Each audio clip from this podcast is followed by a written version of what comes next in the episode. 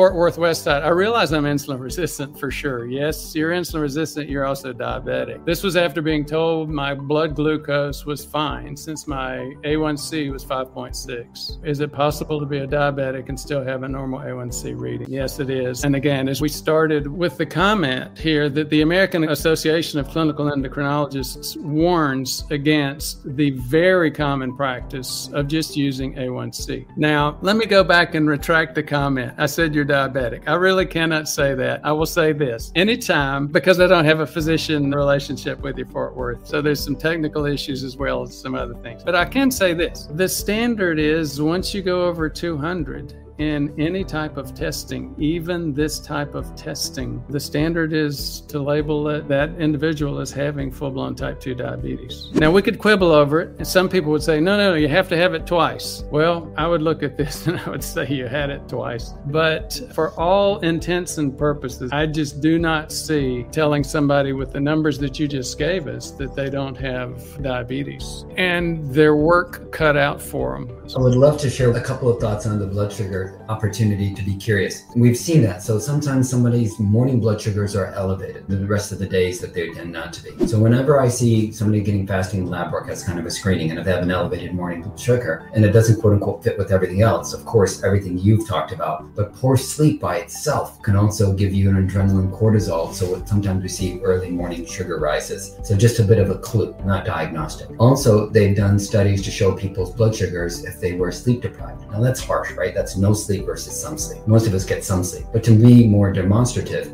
to make it more clear, that these studies were done and they showed great rises in blood sugar in the morning and people did not sleep. I don't know how they were able to do this in the study. They looked at, you know, the stuff that we measure on the A1C. The technical term is called age product, AGE, advanced glycosylated end product. Just right. basically that little sugared stuff. You know, some of the people at Hopkins were dissecting it out, you know, and showing beautiful pictures. That looked like creme brulee underneath the microscope, by the way. So that and was that's sort of what creme brulee is too, especially when you uh, you burn it. But anyhow, go ahead. Yeah, right. When you show that to people people. It was funny. I used to tell that story, and every Monday I would do that talk at the resort, and every Monday they served creme brulee for a while. I totally ruined their menu uh, unintentionally. It was kind of like people were giving me like the, the evil eye when I'd walk by the dining room. If somebody just tuned in and they're hearing us talk about hemoglobin A1C, AGE, advanced glycation end products, and creme brulee, the, the connection here. So when you burn something, that's oxidizing. AGE is advanced glycation end products. You know, they don't teach a whole lot lot about the subtleties of diabetes, especially when I was in medical school over 30 years ago. But we did have one professor who would come around and he had a plastic piece of muscle and he would say, This is your muscle, this is your body tissue on diabetes. And his point was diabetes actually oxidizes, burns your tissues. In his perspective, rubberizes it or plasticizes wow. The point is, yes, we wonder why it has such a big impact. It has an impact throughout our body. It's the number one cause of, as you know, blindness, the number one cause of kidney failure, number one cause of heart attack, number one cause of stroke. And it's because we're burning our tissues, all of our body tissues, on a regular basis, and we don't believe it or we don't feel it. So we just don't notice it. And unfortunately, as